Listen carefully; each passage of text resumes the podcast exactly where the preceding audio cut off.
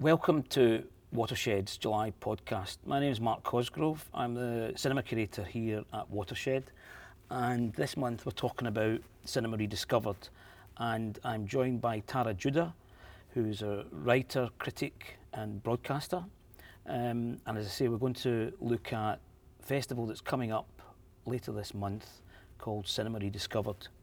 For me, Cinema Rediscovered came about through going to a great festival in Italy, in Bologna, called Il Cinema Ritrovato. It's a festival that I've been going to now for about four or five years. And what I've discovered at that festival is an amazing appetite for from audiences um, to see older films uh, on the big screen. And it's an extraordinary celebration of, I guess, the history um, and the art of cinema. And you know, one of the most, I think, one of the turning points for me in realizing how important it was was a screening of John Ford's My Darling Clementine, a film which I hadn't seen for, for years. And I was sat in a cinema in, in the festival. There were about 500 people. It was packed auditorium. And the director of the festival, sadly the late Peter von Bagh, introduced the screening and he said, he simply said, this is the greatest American film ever made, which sort of threw me somewhat because I thought to myself, it's not even the best John Ford film ever made. For me, John Ford was the Searchers, Man Who Shot Liberty Valance. Uh, My Darling Clementine, as I say, wasn't even the best um, John Ford film. By the end of the screening, I agreed with what Peter von Bagh had said, and I thought to myself, this is indeed the greatest American film ever made.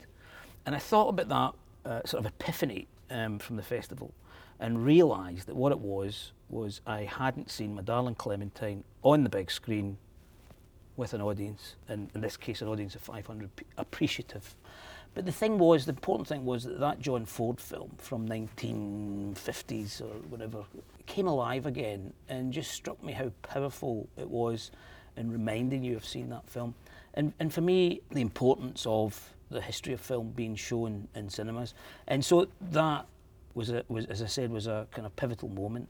And I came back to uh, Watershed in Bristol and I thought, there's a great past to cinema that's not been, that's not been seen. And then um, a few months back, got together with yourself, Tara, and some other uh, cinephiles in Bristol, and we've put together Cinema Rediscovered. What, what for you is um, the importance of um, seeing these films back on the big screen and of rediscovering cinema? It's a really similar story for me, to be honest. So, when I was a teenager and I grew up in the suburbs and there were no cinemas where I lived, and I came to cinema really through my love of Shakespeare. And it was a friend of mine who was studying Hamlet at her school and had said, We're going on a field trip to see a version of Hamlet at the cinema.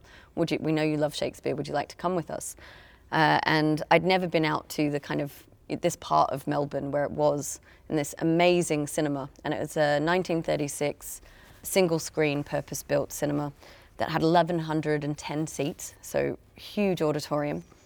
And I saw it was like being born. I saw a 70 mil print of Kenneth Branagh's Hamlet with, a thousand other people mm. in, in, a cinema. And it was the most remarkable thing I'd ever seen with the intermission, with the curtains opening and closing, with the, the grandness of the venue. It was really an awakening. I didn't know cinema could be like that. I didn't know how wonderful it could be. And later, uh, I actually worked at that cinema. I was so drawn to this place. Mm. It was somewhere that I discovered so much. I mean, I, I, would never have seen, I saw my first introduction to things like Cary Grant movies, Audrey Hepburn films. I saw Das Boot, Ben Hur, The Great Escape, all of those movies for the first time in that cinema on the big screen. And they made a really big impression on me as a teenager. Mm. And when I went back to work there as an adult, the thing that really reminded me again of why it's so important to see these films on the big screen is that I'd never liked 2001 A Space Odyssey. I'd watched it several times in college and I'd watched it several times on small screens. Mm-hmm. And I'd, I'd never understood why people thought this was such a magnificent film. And then we showed it at that cinema, the Astor in Melbourne, and I watched it in 70 millimeter film print with six track magnetic sound, and I could hear breath in the soundtrack mm. that I didn't know the film had. And it was a completely different experience. It was as if I had never seen that film before. And I don't believe that the previous viewings were watching that film. It was not the way it was intended. It did not have the depth and the detail. You couldn't see the clarity in the colors and the differentiation in the blacks on screen. None of that watching it on a DVD at home. I just didn't get that experience at all. And suddenly I realized why people love 2001 A Space Odyssey because it's a magnificent film, but you need to be immersed. And I think the thing about cinema and cinema going is that it's certainly in part about the content of the film that you're about to watch, but it's an about the, the occasion as well. It's about the anticipation you feel as you go into the cinema, how exciting it is when you see the film open up on screen, when the lights dim, when everybody suddenly holds their breath and mm-hmm. is, is agreement in the room that we're all going to sit in silence together and experience something. Mm. And that, I think, is just an irreplaceable feeling. It, you cannot have that. There is absolutely no way you can have that mm. experience watching something at home. Now, you can have a really great setup in your home, but it isn't the same. Uh, your attention isn't commanded in the same way. You know, cinema is a power relation, and when you go to the cinema, you give yourself to the screen. You give yourself to those filmmakers, to everything in that room that has been put together. And it's a craft. It's a filmmaking craft on the screen.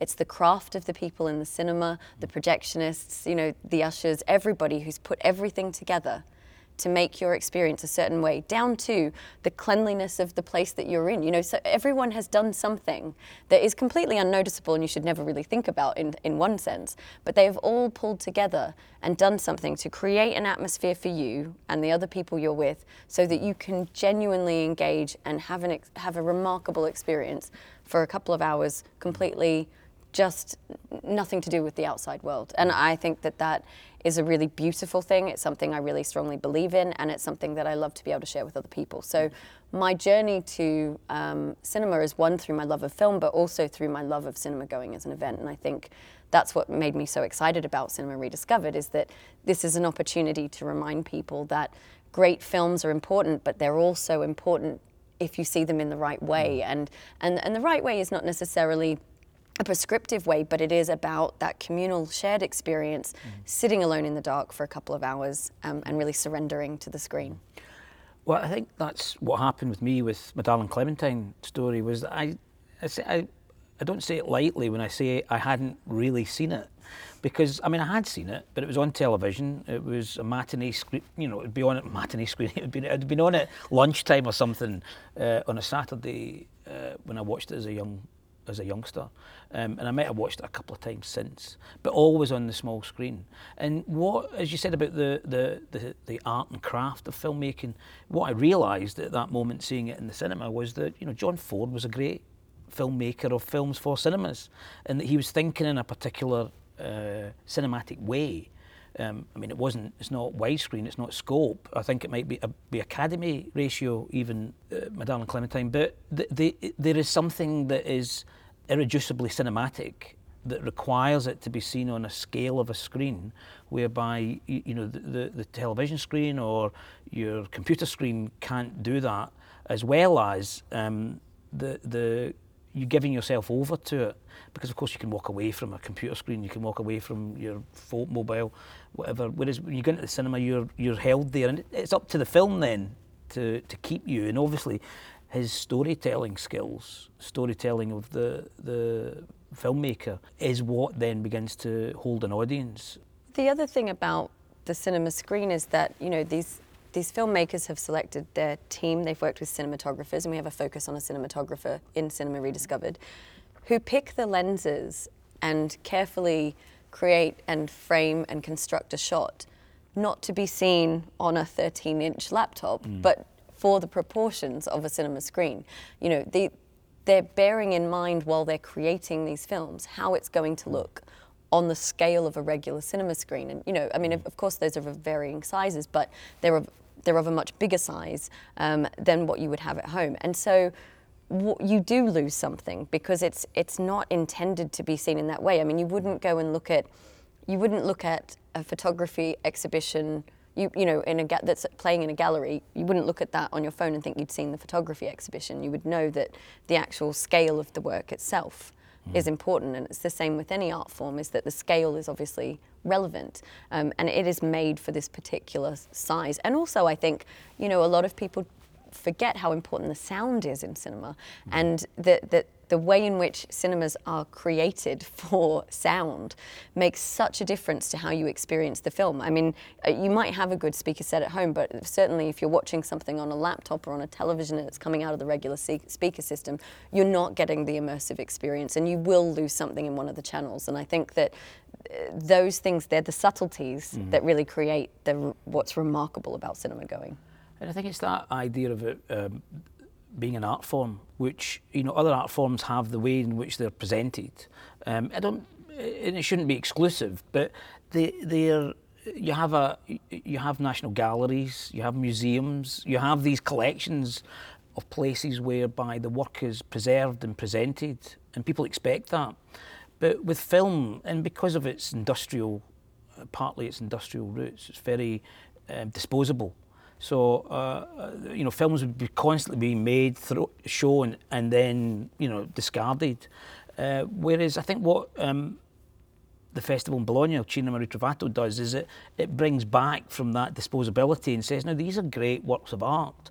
Um, whether it's, you know, Rebel Without a Cause, that was restored um, a couple of years back, or uh, Ousmane Sembène's uh, Black Girl, they, they're being kind of brought back from that moment of um, going out into the industrial world of cinemas and actually saying, no, these are great works of art. And festivals like Cinema Ritrovato and hopefully Cinema Rediscovered will be about saying, you know, come and appreciate these films for um, the many qualities that you've said about, you know, artistic, but also where they fit socially and culturally as well.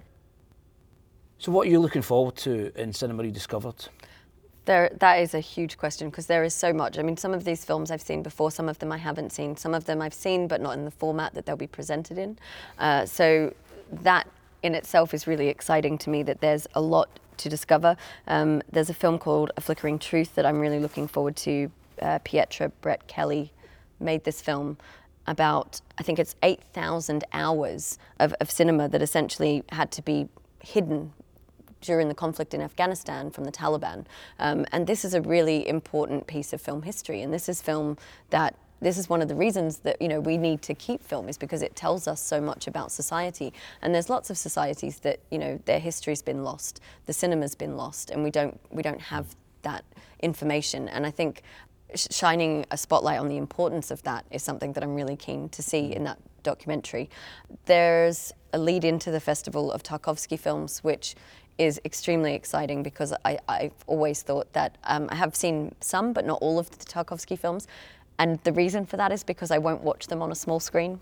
Mm. I refuse. I, would rather have not seen them until this point, um, and wait and have the opportunity to go to a cinema to see the ones that I haven't yet seen, because I think that it's cinema that absolutely requires a big screen and an immersive environment. So I'm really excited about seeing those. Uh, it's a program that's bursting with life. I mean, you know, a, a, restoration of Jack Clayton's, a UK premiere of Jack Clayton's Room at the Top, I think is really exciting as well. I love Jack Clayton's cinema. Um, it's really important British cinema. It is a pioneering film in the change of direction in British mm. cinema. It's where social realist drama really started to come to the fore, where studios realized that oh actually maybe audiences aren't too fragile to watch this kind mm. of film. So uh, moments like those breakthrough moments and breakthrough films are the things that i'm most excited about. Um, there's, there's, also uh, you, you, you know that context of uh, the social realism in, in, in, British cinema and kind of what became unfortunately known as kitchen sink uh, drama. We, have we've, we've also got the premiere of the great historical costume drama, um, Man for All Seasons, uh, and Lion in Winter, which were kind of Wolf Hall before uh, Wolf Hall. You know that, that the great success that um, with the the novel and then the television adaptation. But you can see that Britain was doing these two things. You know these really um, extravagant, sumptuous, uh, amazingly acted costume dramas whilst also exploring this new social realism of the sort of late 50s, 60s Britain. And so you can see those two moments um, and put them together and try and reflect on what uh, was happening in British culture at that point. Uh, and also, as you mentioned earlier, the retrospective of um, the great cinematographer Douglas Slocombe, who died a few months back and aged 108 or something. I mean, amazing career over um, not just British cinema but um, also uh, American as well. And we've got Matthew Sweet, who was interviewing Douglas Slocombe just um, up to when he died, hopefully um, doing the sort of definitive book on uh, Slocombe's career. And Matthew's going to be around and, and talking about the influence and impact of this um, great British uh, cinematographer. What's your major highlight or the thing that you're looking forward to the most? Well, I think it would, I think it would be um, Ganja and Hess mm. um, as part of the um, Black Atlantic uh, Film Club screening. This is a kind of cult, legendary film coming out of uh, sort of black exploitation in America. Um, and sometimes that can that genre can be viewed as as being really um, throwaway, uh, but actually really important as a sort of social, cultural moment, particularly for African Americans. Uh, and Ganja and Hess really plays with the, the, the genre, um, and actually black exploitation, but also vampire uh, genre as well, to offer a critique um, of uh, America at that moment in time. And I think it's going to be really interesting to see how that plays today. Um, hugely influential on directors like Spike Lee, uh, Charles Burnett, and that wave of, of black American um, directors, but also very, very rarely screened. Yeah. And we're getting the 35mm print from uh, Museum of Modern Art uh, in America.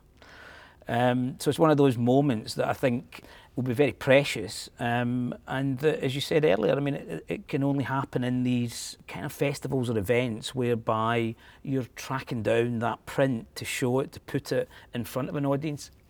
I'm sure it's available on, uh, may well be available on the internet somewhere, who knows. Uh, but, but I don't think you'll have seen it in the way that uh, you'll be able to see it at Cinema Rediscovered. No, it's that scarcity as well, isn't it? That, you know, this is, this is the only opportunity to see that film in this way, in this moment here. Yeah. You know, in, in Bristol, we won't have this opportunity to see Ganja yeah. and Hess in 35 mil regularly. Yeah. This is a very rare screening.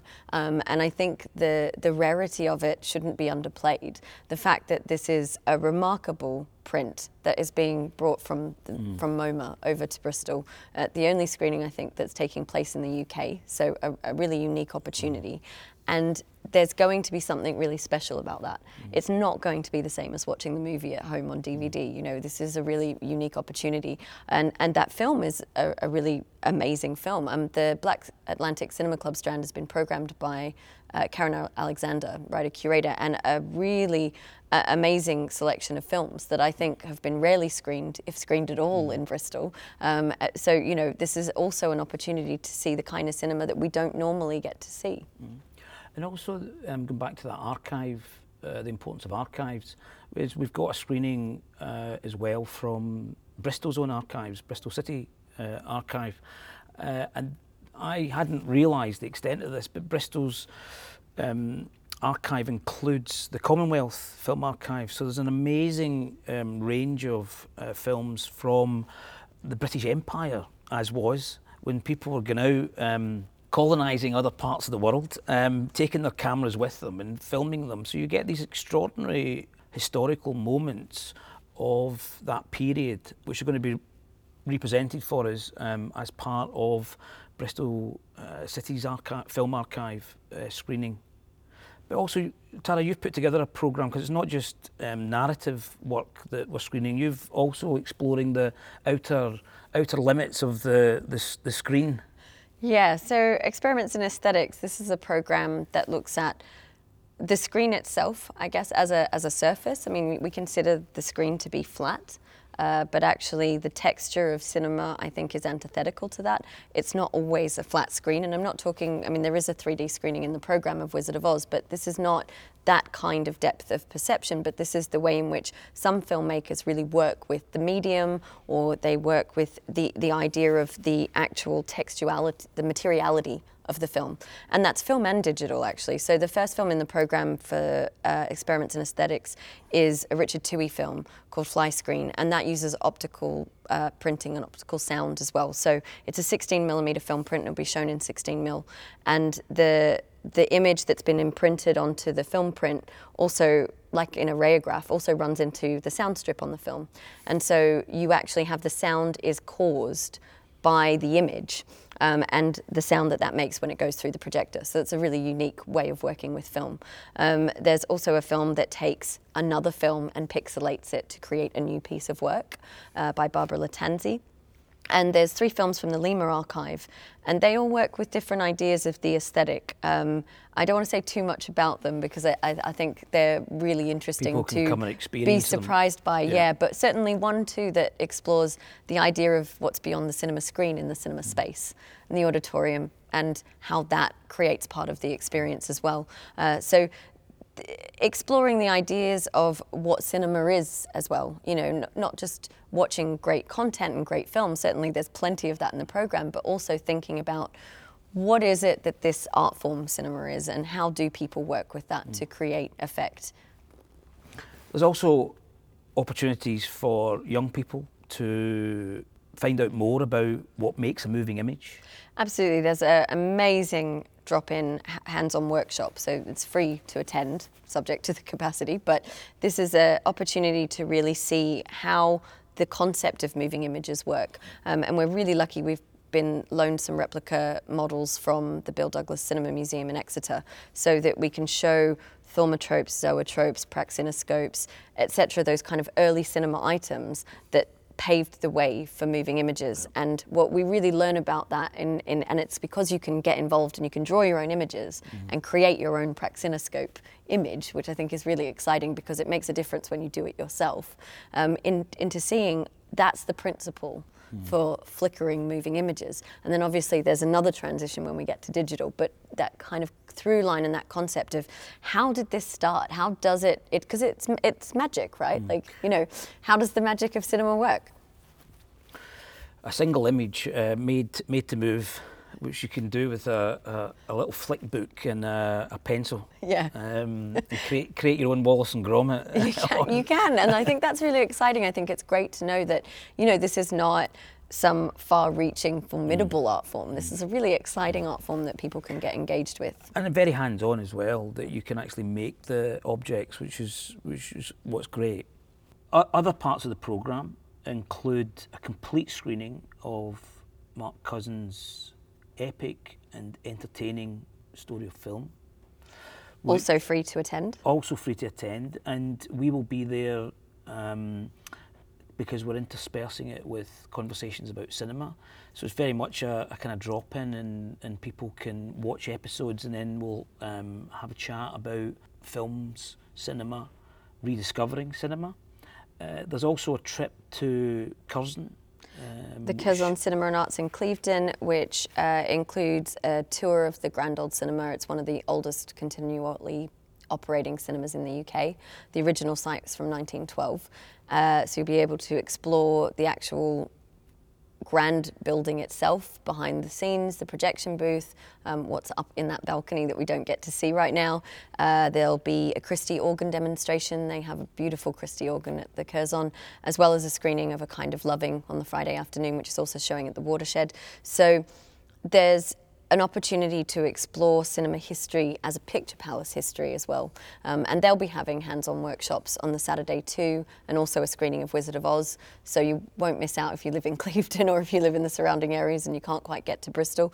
Uh, I think it's really great to have that engagement across uh, a partner cinema uh, like the Curzon, which you know just has such a beautiful history in the southwest.